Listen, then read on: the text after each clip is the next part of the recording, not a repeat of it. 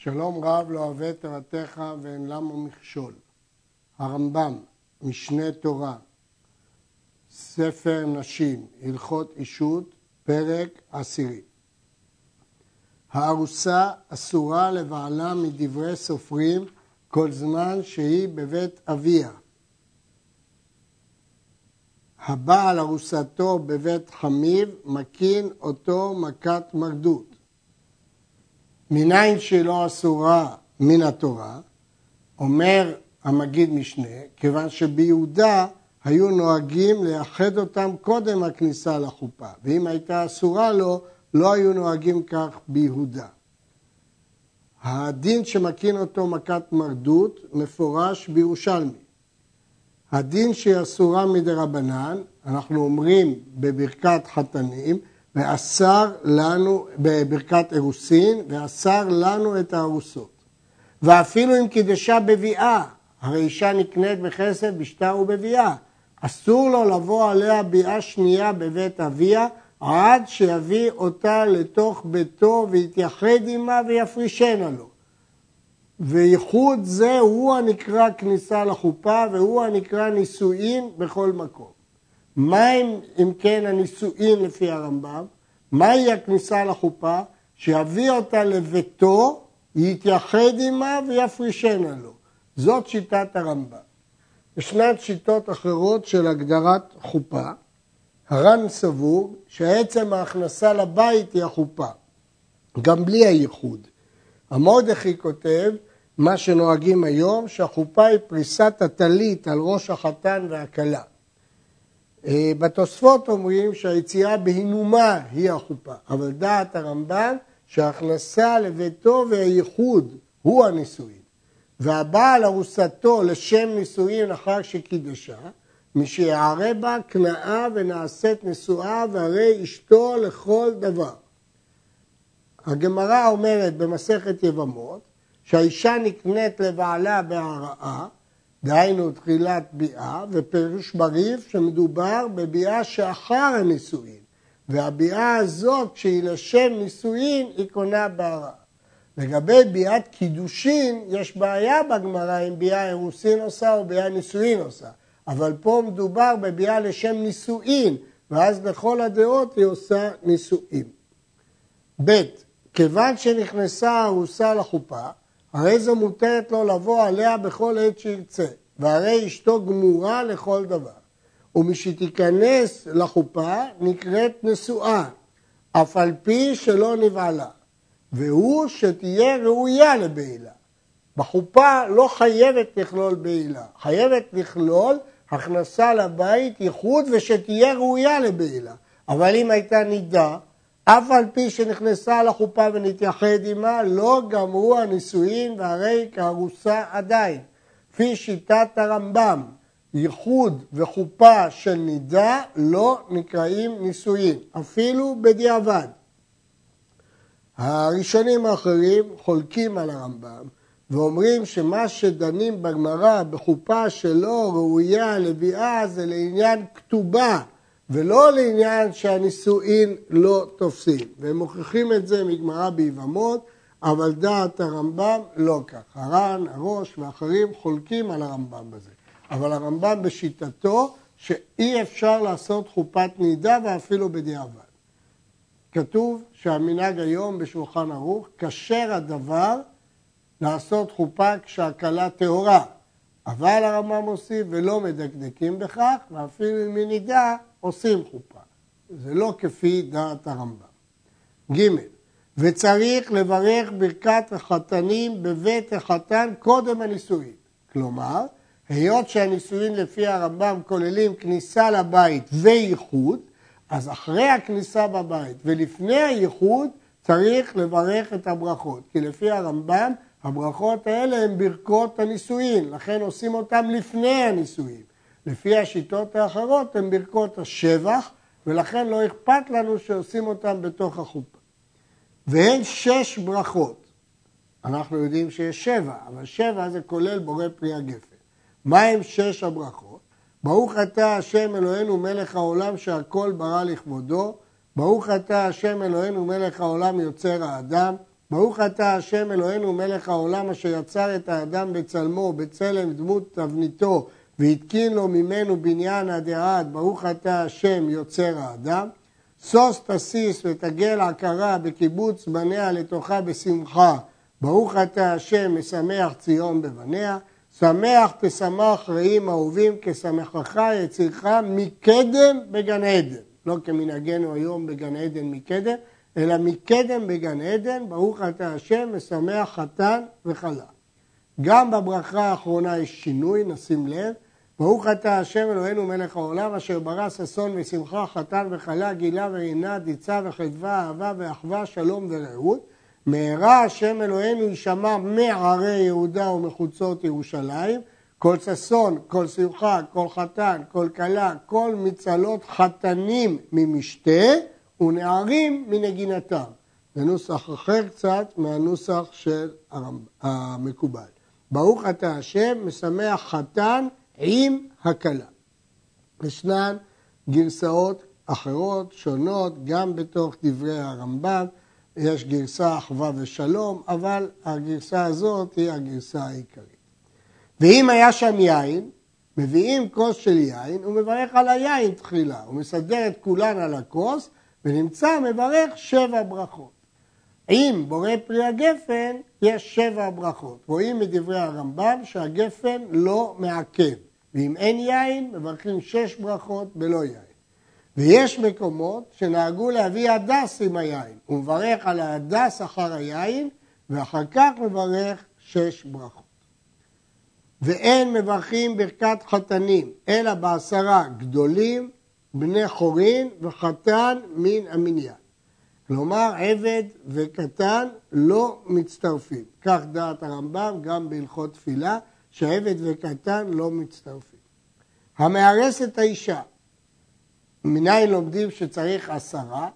יש פסוק אצל בועז שהוא אמר לעשרה זקנים שבו פה, ויש גם פסוק במקהלות ברכו אלוקים, שצריך קהל, קהל זה עשרה.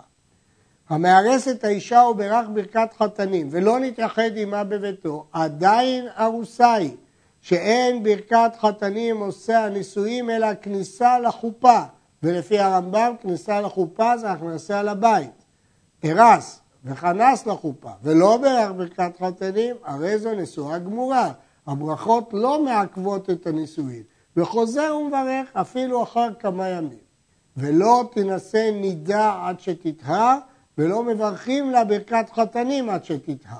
ואם עבר ונשא וברך, אינו חוזר ומברך. וצריך לכתוב כתובה קודם כניסה לחופה, ואחר כך יהיה מותר לאשתו. יש לנו כלל שהאישה בלא כתובה אסורה לבעלה, ולכן צריך לכתוב את הכתובה לפני הכניסה לחופה, ואחר כך יהיה מותר באשתו. אחר כך נראה בהמשך שאם הוא הדפיס לה מטלטלין, גם זה טוב. והחתן נותן שכר הסופר, וכמה הוא כותב לה. אם הייתה בתולה, אין כותבים לה פחות מ-200 דינרים. וזהו הנקרא עיקר כתובה. ואם רצה להוסיף לה אפילו כיכר זהב, מוסיף. ודין התוספת ודין העיקר, אחד הוא לרוב הדברים. אם הוא רצה להוסיף, אם הוא רצה לערב את התוספת עם העיקר, הוא יכול. כמה שהוא רוצה. ולפיכך, כל מקום שנאמר בו כתובה סתם, הוא העיקר והתוספת כאחד. וחכמים הם שתקנו כתובה לאישה כדי שלא תהיה קלה בעיניו להוציאה. שימו לב, שיטת הרמב"ם שכתובה מדי רבנן. אז לפי הרמב"ם לא כותבים בתורה דחזי לחי מדאורייתא, כי כתובה די רבנן. אבל התוספות פסקו בשם רבנו תם, שכתובת אישה מדאורייתא, וכן פסק בספר המצוות. אבל בעל הלכות גדולות הריף, רש"י והרמב"ם, כולם סוברים שכתובה דה רבנן, וגם סובר כך רבנו חננאל, וזה תלוי בשאלה אם פוסקים כדעת רבן שמעון גמליאל או לא פוסקים. המטרה של תקנת חכמים שלא תהיה קלה בעיניו להוציאה. דינרים אלו של הכתובה, לא תקנו אותם מן הכסף הטהור, אלא ממטבע שהיה באותם הימים, שהיה שבעה חלקים נחושת וחלק אחד כסף, עד שיהיה בסלע חצי זוז כסף. נמצאו 200 דינרים של בתולה, חמישה ועשרים דינר של כסף, ומאה של בעולה, 12 דינר ומחצה. ומשקל כל דינר, שש ותשעים שעורות, כמו שביארנו בתחילת עירובין. והדינר הוא הנקרא זוז בכל מקום, בין שהיה מן הכסף הטהור, בין שהיה ממטבע אותם הימים. כלומר, משקל 96 שעורות של כסף טהור זה דינר אחד, וצריך 25 דינרים כאלה בשביל הכתובה. אין פוחתים לבתולה ממאתיים ולבעולה ממאה, וכל הפוחת בעילתו בעילת זנות. המשנה אומרת, כל הפוחת לבתולה 200 ולמנה מנה, בעילתו בעילת זנות. אחד הכותב את הכתובה בשטר, ואחד שהעידו עליו עדים וקנו ממנו שהוא חייב לה, עשו קניין סודר, מאה או מאתיים, הרי זה מותר. אפילו שאין שטר כתובה, אבל יש עדים שראו שהוא התחייב בקניין סודר את הכתובה, זה מספיק. וכן, אם נתן לה מטלטלין כנגד כתובתה, אם כבר הוא הדפיס בידיו מטלטלין לפירעון הכתובה, הרי זה מותר לבעול עד שיהיה לו פנאי לכתוב. אם כן, אם אדם אין לו סופר, או אין לפניו שטר, והוא רוצה לחיות עם אשתו בנישואין, יכול במקום לכתוב כתובה, להפקיד לה סכום מקביל, או להקנות לה בסודר על פי עדים. הכונס את האישה ולא כתב לה כתובה, או שכתב ועבד שטר הכתובה, או שמחלה כתובתה לבעלה, או שמכרה לו כתובתה, חוזר וכותב לה עיקר כתובה אם רצה לקיימה. אם הוא מגרש אותה והיא מחלה לא כתובה, מחלה. אבל אם הוא רוצה להמשיך לחיות איתה, חייב לכתוב כתובה חדשה. לפי שאסור לו לאדם לשהות עם אשתו אפילו שעה אחת בלא כתובה. כדי שלא תהיה קלה בעיניו לגרשה. אבל המוכרת כתובתה לאחרים בטובת הנאה, היא מכרה את הכתובה לאדם אחר על תנאי שאם בעלה יגרש אותה או ימות לפניה, האחר יגבה את הכתובה במקומה.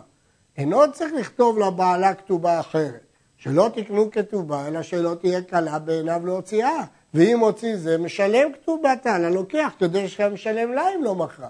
מה זה משנה אם הבעל מחויב לשלם את הכתובה לקונה או לאישה? בין כך ובין כך הבעל צריך לשלם, וכיוון שהבעל צריך לשלם, היא לא קלה בעיניו להוציאה. המארס את האישה וכתב לה כתובה ולא נכנסה לחופה, עדיין ארוסה היא ואינה נשואה, שאין הכתובה עושה נישואים, רק ההכנסה לבית והייחוד עושה את הנישואים. והיא מת או גרשה, כלומר, היא ארוסה, שהוא כתב לה כתובה, והוא מת או גרשה, גובה עיקר כתובתה מבני חורין. ואינה גובה תוספת כלל, הואיל ולא קנסה. כיוון שהיא לא נישאה, היא לא גובה את התוספת, כי הוא לא כתב לה את התוספת, אלא על מנת לכונסה. בשביל מה הוא הוסיף לה כיכר זהב? כדי לכונסה. היות שהוא לא כנס אותה, אז הוא חייב לה רק עיקר כתובה. וזהו מה שכתב הרמב"ם לעיל, שדין התוספת, דין העיקר אחד הוא לרוב הדברים. אבל לא לעניין שלנו. כשהוא לא זכה לכנוס את האישה, הוא מתחייב לה רק את העיקר, והוא לא מתחייב את התוספת. וגם את העיקר רק מבני חורין, ולא ממשועבדים.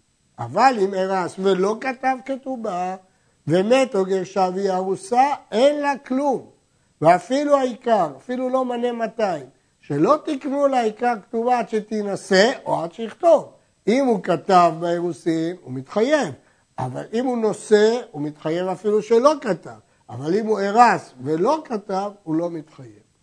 והמארס את ביתו וכתב לה כתובה, או מת או גרשה כשהיא נערה, כתובתה לאביה כמו שבארנו. וכן תקנו חכמים, שכל הנושא בתולה יהיה שמח עמה שבעה ימים, אינו עוסק במלאכתו, ולא נושא ונותן בשוק, אלא אוכל ושותה ושמח, בין שהיה בחור, בין שהיה אלמון. כיוון שהיא בתולה, אין הבדל אם הוא בחור או אלמון, זה שבעה. וכתוב בתוספתא שאסור לו במלאכה. ואם הייתה בעולה, הוא לא נשא בתולה אלא בעולה, אין פחות משלושה ימים. שתקנת חכמים היא לבנות ישראל לטובת הקלה, שיהיה שמח עם הבעולה שלושה ימים, בין בחור בין אלמון. יש לו לאדם לישא נשים רבות כאחת ביום אחד, מותר לו. יש לו, כלומר מותר לו. הוא מברך ברכת חתנים לכולם כאחת, אבל לשמחה צריך לשמוח עם כל אחת ואחת שמחה הראויה לה. אם בתולה שבעה, ואם בעולה שלושה, ואין מערבים שמחה בשמחה. כל כלה צריכה את השמחה הפרטית שלה. והראיה מיעקב אבינו, שאמר לו לבן, מלא שבוע הזאת, וניתנה לך גם את זאת. כלומר, שבעת ימי שמחה עם רחל, ואחר כך עם לאה, ואחר כך שבעת ימי שמחה עם רחל. לא מערבים שמחה בשמחה.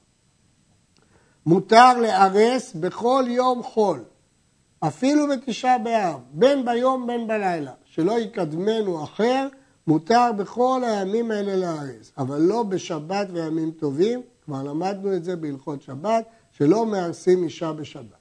אבל אין נושאים נשים, לא בערב שבת ולא באחד בשבת. גזירה שמי יבוא לידי חילול שבת בתיקון הסעודה שהחתן טרוד בסעודתו.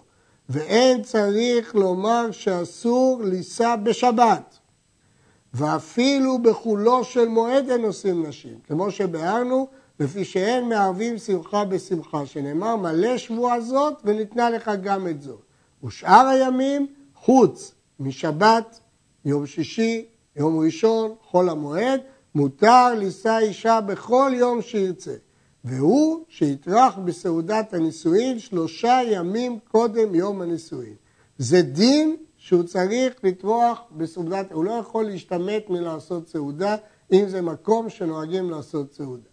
וכפי שאמרנו, בכל המועד אסור לפי שאין מעבין שמחה משמחה, ביום שישי וביום ראשון מפני כבוד השבת, וכתוב במפרשים, ועכשיו במקומותינו נהגו לישא אישה בשישי ולא ידעתי על מה סמכו בזה. והרמב"ן אמר, ומה שנהגו בשישי מנהג בורות היא, אלא שלא מחו בידם. ט"ו מקום שאין בית דין יושבים בו אלא בשני וחמישי בלבד, בתולה נישאת ביום רביעי, שאם היה לו טענת בתולים, ישכים לבית דין קודם שתתקרר דעתו. אבל במקום שבית דין יושב בכל יום, או שבכלל לא יושב שם, אז אין עדיפות ליום רביעי. ומנהג חכמים הוא שהנושא את הבעולה יסיינה בחמישי, כדי שיהיה שמח עם החמישי וערב שבת ושבת ויצא מלאכתו יום ראשון. המארס ביתו קטנה ותבעה הבעל לנישואין. בין היא בין אביה יכולים לעכב שלא תינשא עד שתגדיל ותעשה נערה. ואם רצו לכונסה, האב והנערה הסכימו, כונס, ואין ראוי לעשות כן. אפילו קידושין, הרמב"ם כתב, אין ראוי שיקדש אדם את ביתו שהיא קטנה, עד שתגדל ותאמר בפלוני אני רוצה. כל שכן שלא לעשות נישואים כשהיא קטנה. ארסה, ושהה כמה שנים, עד שתגדל. הותבעה לנישואין, והרי היא נערה, עכשיו היא כבר נערה, נותנים לה 12 חודש מיום התביעה, אפילו שהיה לה הרבה שנים מן האירוסין, אבל מיום התביעה היא צריכה 12 חודש לפרנס את עצמה ולתקן מה שהיא צריכה לו, ואחר כך תינשא. אבל תבעה אחר שבגרה, נותנים לה 12 חודש מיום הבגר. וכן, אם קידשה ביום הבגר, נותנים לה 12 חודש מיום הקידושים שהיא יום הבגר. אבל אם קידשה אחר שבגרה, אם עברו עליה 12 חודש בגרותה ואחר כך נתקדשה, אין נותנים לה ל-30 יום מיום התביעה. אם היא נערה, נותנים לה 12 חודש מיום שטבע אותה. אבל אם היא בוגרת, מספיק 12 חודש מהבגרות שלה, אבל בכל מקרה צריך 30 יום מיום התביעה. וכן המארסת הבעולה נותנים לה 30 יום מיום התביעה. כשם שנותנים זמן לאישה משתוואה הבאה לפרנס את עצמה ואחר כך תינשא, כך נותנים זמן לאיש לפרנס את עצמו משתוואה אישה אותו. כמה נותנים לו? כמו שנותנים לה, אם 12 חודש, 12 חודש, ואם 30 יום, 30 יום. לפי מה שנותנים לה, אז גם נותנים לו. הגיע הזמן שנתנו לאיש ולא נשאה, עברה שנה מיום שהוא טבע אותה, והיא כבר מוכנה לנישואים, והוא עיכב את הנישואים, נתחייב במזונותיה, אף על פי שלא כנס. חכמים חייבו אותו במזונות כדי ללחוץ עליו, ואף על פי שהוא לא כנס, חייב במזונותיה. אבל אם הגיע הזמן באחד בשבת, או בערב שבת שאמרנו שאי אפשר לשאת בימים האלה, אינו מעלה למזונות לאותו היום, מפני שאינו יכול לכנוס, כי חכמים אסרו עליו לשאת. וכן אם חלה הוא או היא, או שפרסה נידה כשהגיע הזמן, שהוא לא יכול לשאת אותה כפי שאמרנו בשיטת הרמב"ם, אינו מעלה למזונות, גם אם זה אונס לא, לא אשמתה. שהרי אינה ראויה להינשא עד או עד שתבריא, וכן הוא אינו יכול לישא אישה עד שיבריא. לא משנה מי אשם או מי לא אשם. אפילו שהעיכוב מחמת האונס, זו סוגיה בגמרא וזאת המסקנה, הוא לא צריך לתת מזונות, כיוון שסוף סוף הוא לא יכל לשאת אותה לאישה. עד כאן פרק עשירי.